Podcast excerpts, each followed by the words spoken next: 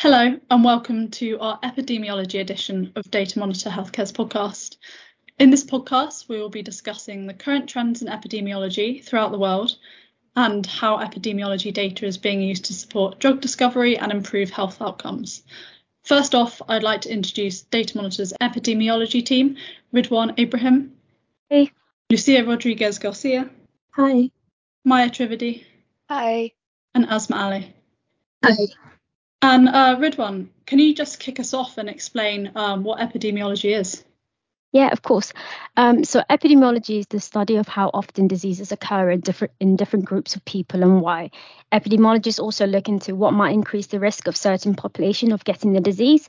Um, there are two common terminologies that we use within epidemiology. So there is incidence and prevalence. Incidence tells us how many um, cases occur in a year, while prevalence tells us how many people have the disease in total.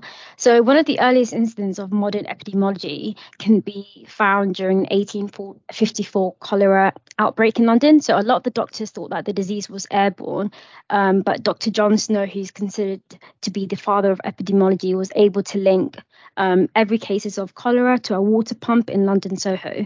So the removal of the water pump removed the risk of getting cholera, and this really laid the foundation of um, today's epidemiology um, practices. And could you just explain a bit about the different studies used within epidemiology? Um, so epidemiologists use different research methods depending on what they want to find out. So there are two categories. Um, we've got analytical studies and descriptive studies. So analytical studies um, measures the association between a particular exposure and a disease. In Datamonitor epi, we tend to use sources that use cross-sectional um, research designs. This estimates the prevalence of health conditions or diseases, or prevalence of behavior risk factors, or potential for a disease. Other examples of um, analytical studies include case control studies and cohort studies. Um, descriptive studies is a little bit different. So, examples of descriptive studies are case studies, um, and they focus on specific individuals or groups. They don't provide a broad view of disease burden, but they can give us clues or insights into new or rare conditions. And how um, at Datamonitor are these sources used? Um, the main aim of um, Datamonitor epi data is to understand what the prevalence or incidence of various diseases are for USA, um, EU5, and Japan. So for top line data, so when we're looking at the um, incidence or prevalence data, we use rates from epidemiology papers and apply them to UN um, demographic um, population to forecast disease burden. We ensure that we use local sources as well, as different countries have different risk factors of developing certain diseases. Um, the incidence and the prevalence data that we have modeled is further segmented by severity and biomarkers and comorbidities as well. Lucia, what drives the trends observed in epidemiology forecasts? Uh, this really depends on the indication and also data availability. In general, for oncology indications, detailed historical data is available, which allows us to identify patterns in the epidemiology of a particular disease. For example, where historical data shows that the incidence rates of a cancer are increasing between, for example, 2000 to 2023, we can then make the assumption that incidence is likely to continue to increase in the forecast period. This, of course, depends on uh, risk factors, new treatments, and other developments within an indication. So we always have to be really cautious not to turn too far into the future in epidemiology forecasts. However, one of the main drivers for trends in both oncology and non oncology indications, on top of the actual changes in prevalence and incidence rates over time, are the demographic changes in the populations being studied. As life expectancy increases, the number of people in older age groups continues to grow, which means that there will also be an increase in the prevalence or incidence of certain diseases in those older age groups. This is especially evident for indications that are mostly prevalent in the older age groups. Um, would you be able to provide us an example of an indication where the aging population trend is particularly clear? Yeah, sure. This trend is, uh, will be seen across many different indications as diseases are generally more prevalent in older age groups than younger ones.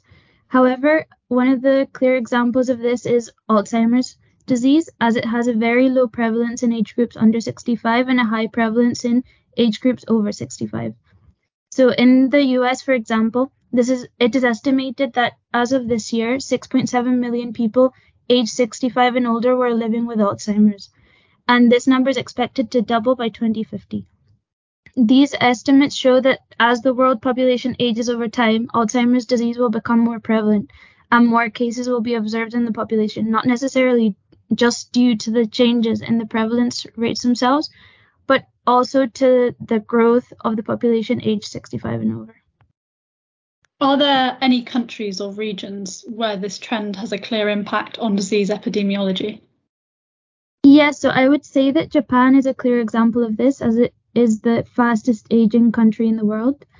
The Japanese population aged 65 and over is expected to increase from 47% in 2015 to 80% by 2060. This means that even if the prevalence rates of Alzheimer's disease stay the same over time, the growth of the population of the older age groups will mean that the number of Alzheimer's disease cases will increase accordingly. Also, many European countries are undergoing demographic changes to their populations. For example, in Italy and Spain, on top of the aging population observed across the world, fertility rates in these countries are also decreasing. This means that fewer babies are being born, around 1.19 births per woman in Spain and 1.25 in Italy. And the opposite is actually true for countries such as Nigeria, where the fertility rate is among the highest in the world, estimated at 5.3 births per woman. All the demographic changes that I've mentioned will likely affect epidemiology trends in the future. And for this reason, the UN population projection data are used in forecasting disease epidemiology, as they reflect all the demographics change, uh, shifts mentioned as, such as aging population and changing fertility rates. Asma, what are other trends that you've noticed? Another trend in epidemiology, which we've been seeing recently, is a rising concern on the African continent, and that's the increase in mortality from non communicable diseases. So, these are long term conditions that are not really caused by infections and often require long term treatment. And these include conditions such as cancer, cardiovascular disease, diabetes, and mental health conditions. The human loss from NCDs in Africa is significant, and the number continues to grow annually. Estimates suggest that NCDs caused over 2.1 million deaths across Africa in 2019. The World Health Organization estimates that this will increase to about 3.8 million premature deaths by 2030. It's really clear that it's really clear that there's an increase in the burden of NCDs across the African continent. In sub Saharan Africa alone, it's estimated that the disease burden of NCDs has increased by 67% from 1990 to about 2017. In fact, the burden of NCDs across the 55 African Union state members is higher than the global average. It's estimated that African economies lose billions of dollars each year due to NCDs and mental health conditions, which not only results in direct healthcare costs but also impedes productivity. Whilst this has been an ongoing concern over the past decade, on top of increasing human and economic costs of NCDs, COVID 19 has exacerbated the situation. NCDs increase the risk of severe illness and death from COVID 19, Additionally, as a result of the p- pandemic, NCD health services were greatly interrupted across the continent. This harmful cascade of events has resulted in a worsening public health crisis and has highlighted the drastic need for a coordinated approach in the prevention and control of non communicable diseases. What do you think um, is causing the increase in NCDs across the African continent? That's a really good question. Firstly, as Africa continues to develop, the globalization of the continent has dramatically changed the political, social, and economical landscape of Africa. Globalization is an important determinant of non communicable disease epidemics, as it has a direct effect on populations, including national economies, healthcare systems, and changes in lifestyle. Increasing incidence of all unhealthy diets, reduced physical activity, obesity, and, and, the ongoing issue of air pollution have all contributed to the increased burden in NCDs in Africa. Furthermore, as the population in Africa increases and with people living longer, populations have a greater risk of developing non communicable diseases. Africa also has the additional burden of communicable, maternal, neonatal, and nutritional diseases, which disproportionately affect Africa compared to global rates. These issues consume much more of the already limited resources of healthcare system.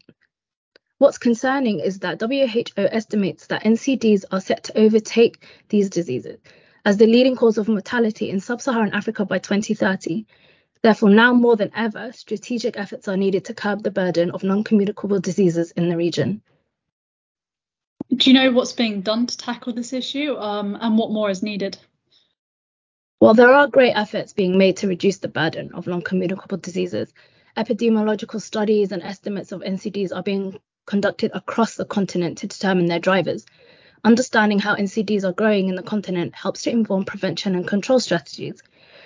African states and organizations are also collaborating to determine both short and long term interventions. For example, the African Union has a non communicable disease injuries prevention and control program, which is part of Africa's Agenda 2063 to transform Africa into a global powerhouse. Continent wide interventions are can also share innovation and capital in a joint response to the public health needs of the continent. Africa is aiming to build strong institutions, source vaccines and medicines locally, increase the public health workforce, and build trusted, long lasting partnerships to better improve healthcare systems to tackle the burden of NCDs. While steps are going in the right direction, more is needed to ensure the success of ongoing programs. Surveillance system and health promotion and protection for NCDs need to be further highlighted to populations as they currently are with communicable diseases.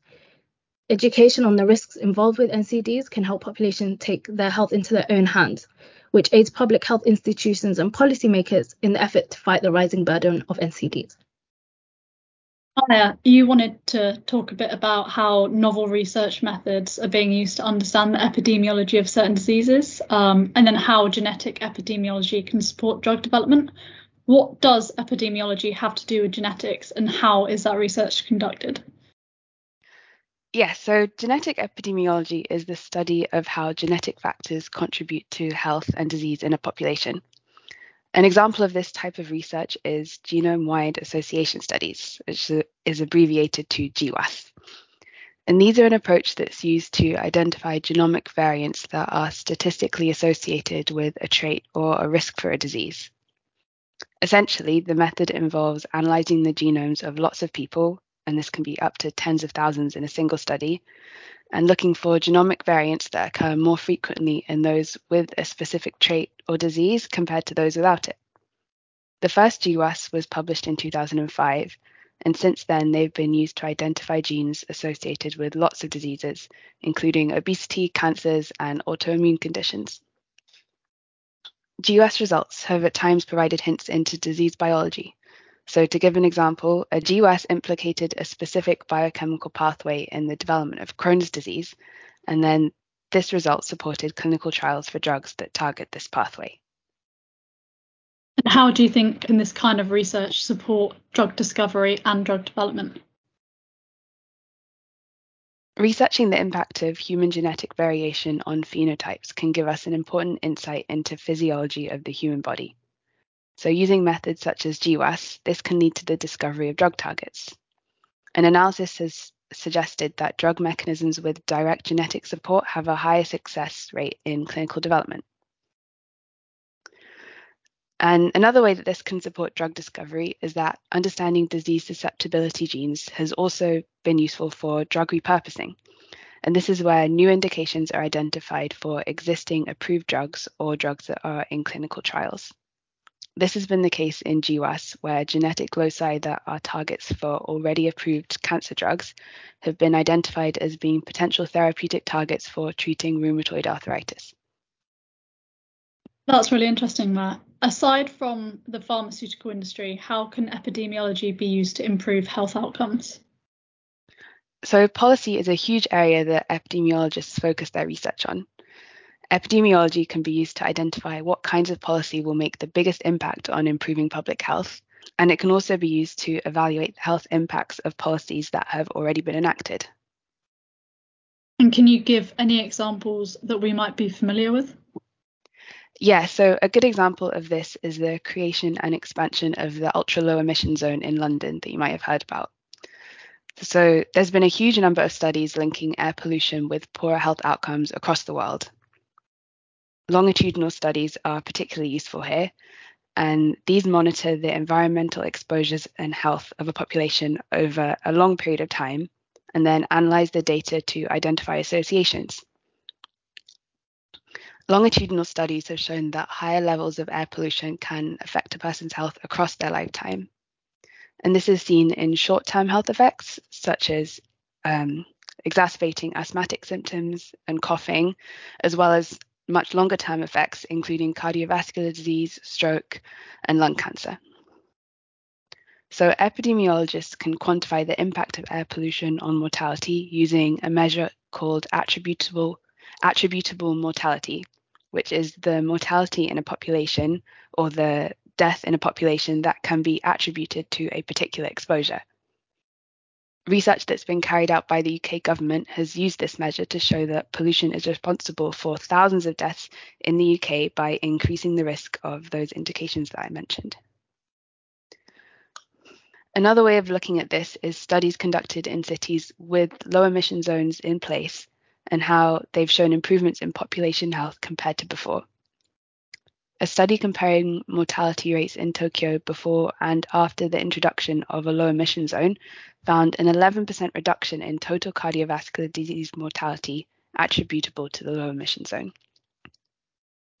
These kinds of studies provide evidence that implementing policy focused on lowering car emissions can directly reduce the disease burden in the population. So this is the type of evidence that was used to support the implementation of the ultra low emission zone in London.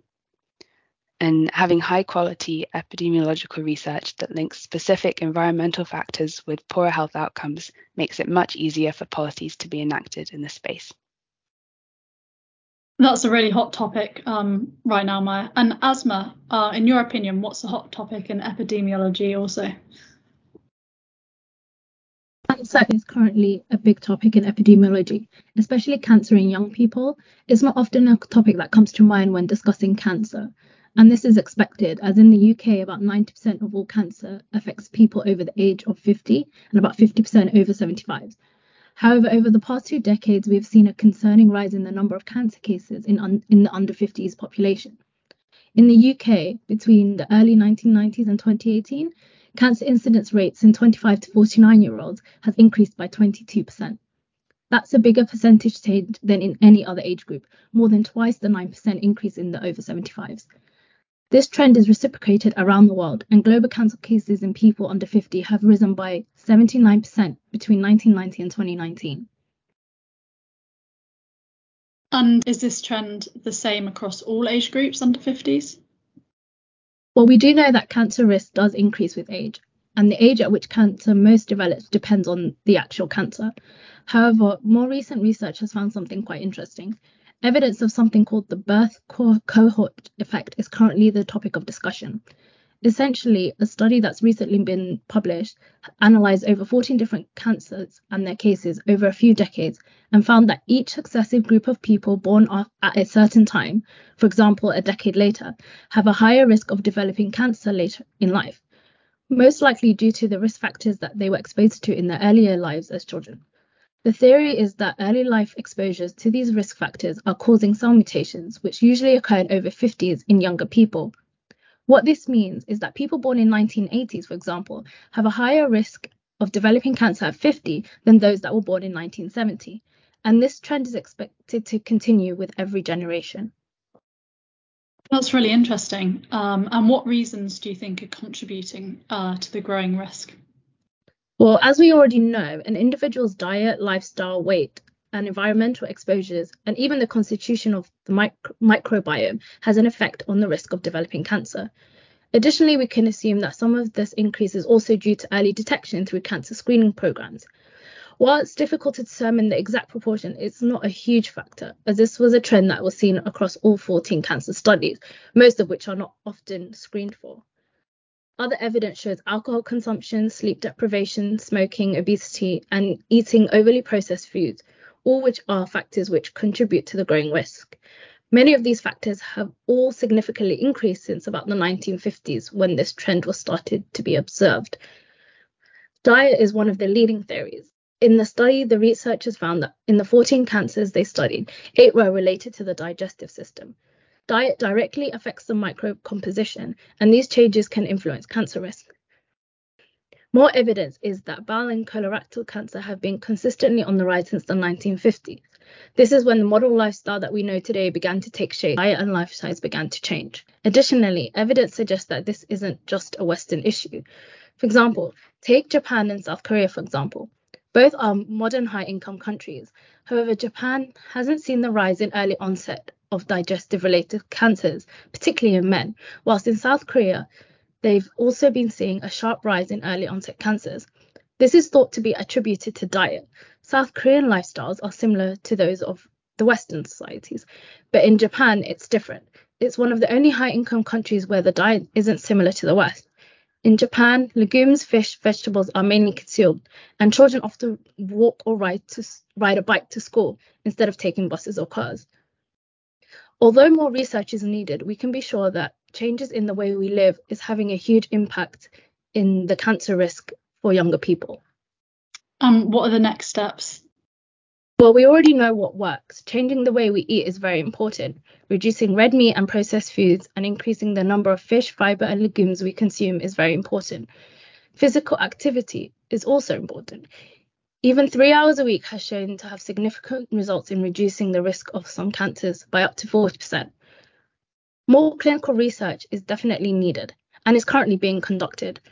Research which investigates how we can alter the microbiome to reduce cancer risk, as well as other research which aims to understand how early life exposures are causing cells to mutate and increase cancer risk.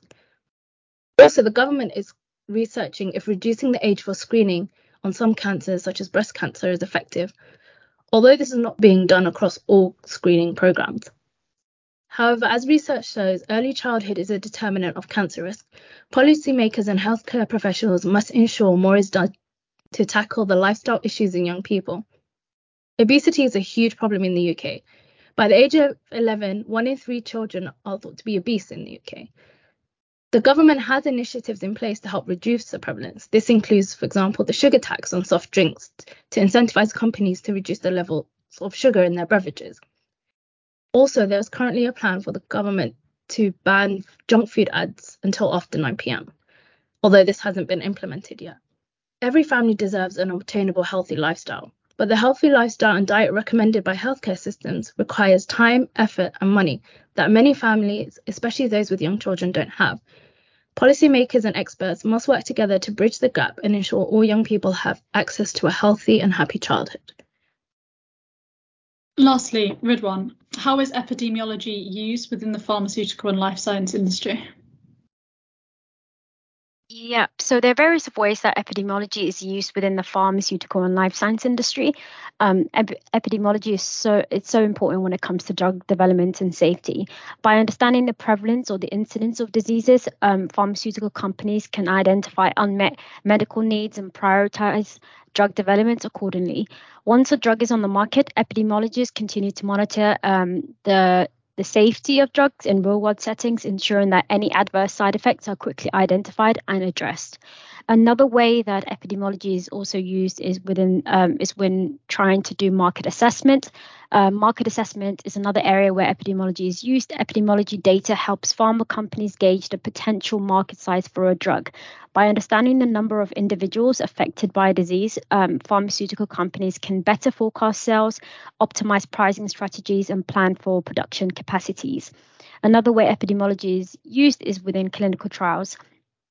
So, epidemiology studies aid in the design of clinical trials by understanding the disease um, natural history, its risk factors, and its cause. Trials can be designed more efficiently, um, recruiting the right patient population and deciding on the most relevant endpoints to measure. Epidemiology is also epidemiology also helps to provide the necessary data to conduct health economics and outcome research. Um, so to conclude this, I probably would say that epidemiology is not just about counting cases or understanding the disease patterns. In the context of pharmaceutical and life science industry, it's about making informed decisions that impact research direction, patient care, and public health at large.